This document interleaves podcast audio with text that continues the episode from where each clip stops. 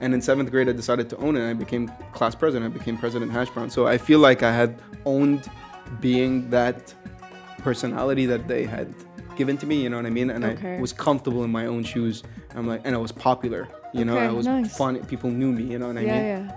yeah. and uh, all that you know i had to restart and uh, i had to move to new jersey you know you can't so that was taken away from me dad you know?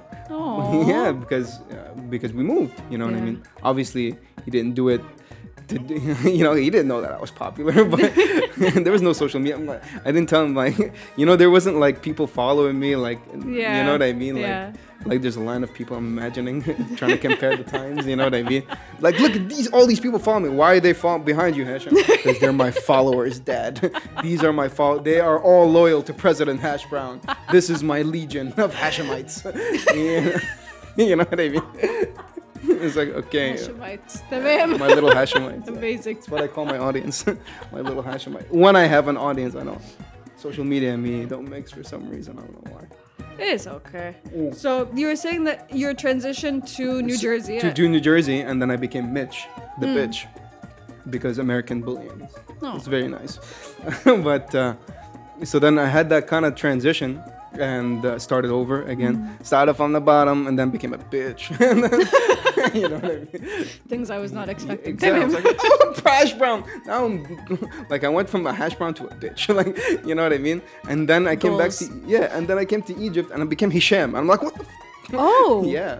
But it's Ha- هاشم عادي هنا. Like it, I know Exactly, quite a few but they Hashims. always mix it up with Hisham. So I was never Oh. really Hashim, and that's why when you ask me if a movie about your life, say my name is Hashim. I actually had that thought a few weeks ago, and Okay. I, I had like, I just had the greatest laugh between me and myself. I was like looking myself in the mirror, and I was like, it was, it, the thought just came, and I was like, you know, I was like in this, just washing my hands.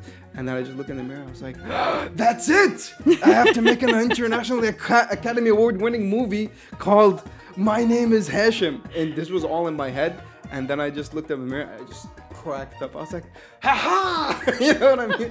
Yes, this is it. This is what the whole world is gonna finally know me as Hashem. They will know my name, damn They will, it. they will know my name. Yeah.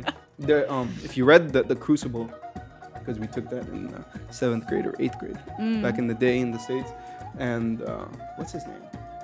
Uh, there's a character in there. Uh, he's ba- I think he's based on a real life uh, dude. His name was John something, Mm. and uh, and he would actually he was the the the film or the the film and the book is based or the bi- film is based on the book obviously but it talks about the salem witch trials in mm. massachusetts. Back in the day where they used to hang women accusing them of witchcraft and stuff like that.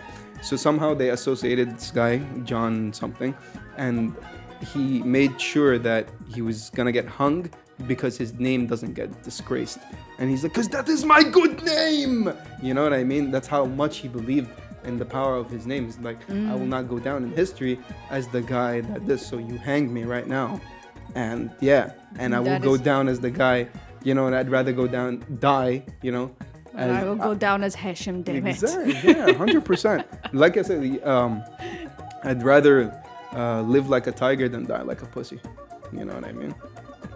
yeah. today and things we did not expect to hear. I know. Honestly. I, know. I, I was like, what's that good tiger quote? And then it came from that Chinese guy in, in that movie Balls of Fury about ping pong. He's like, it is better to live like tiger than die like pussy. I'm like, I'm like, shit, that resonated really well with me. Nailed it, That's bro. Hilarious. Yeah.